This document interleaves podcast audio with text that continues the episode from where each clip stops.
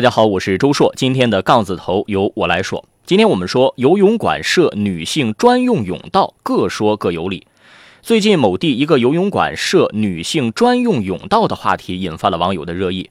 对此，该游泳馆的工作人员表示，之所以设计这样的专用道，一方面是因为女性在游泳的时候着装较少，可以帮助避免旁人的无意识触碰；另一方面，针对游泳技术比较生疏的女生来说，也起到更好的保护作用。之前的新闻当中提到女性专用车厢，我是倾向于不合理的，没有必要。关于游泳馆设女性专用泳道的问题啊，我觉得从不同的角度有各自的理解。女性专用泳道的合理之处，有可能是当泳池人多的时候，可能不少女性会在乎肢体接触或碰撞，或者也有遭遇到骚扰或者故意触碰的可能性。另外，从游泳馆来讲，这种措施啊，可能也是一种对外宣传推广的经营策略而已。不过，从我个人理解来讲，这种女性专用什么什么的设施，反而有点对女性的看低和区别对待。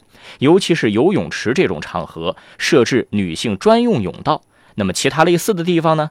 像海滩啊、河岸啊等等，也是下水游泳的场合。这种情况下怎么来设置和划分呢？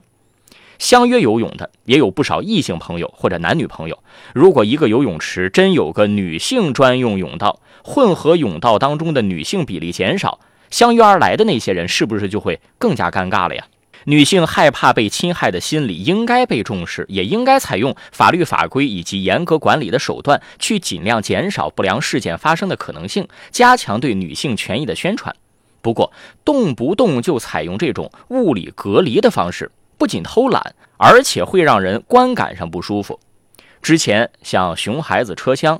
还有的建议说，老年人群体在早晚高峰公交不免费之类的，都是类似的思维。但这种物理隔离的方式效果有限，社会运行成本更是成倍增加。从效率和效益角度来讲，非常不划算。与其采用一些措施人为分区、互相敌视，不如尽量营造构建一个互相尊重、法律严格、惩治有力的和谐社会。一家之言，欢迎拍砖，我是周硕，下期再见。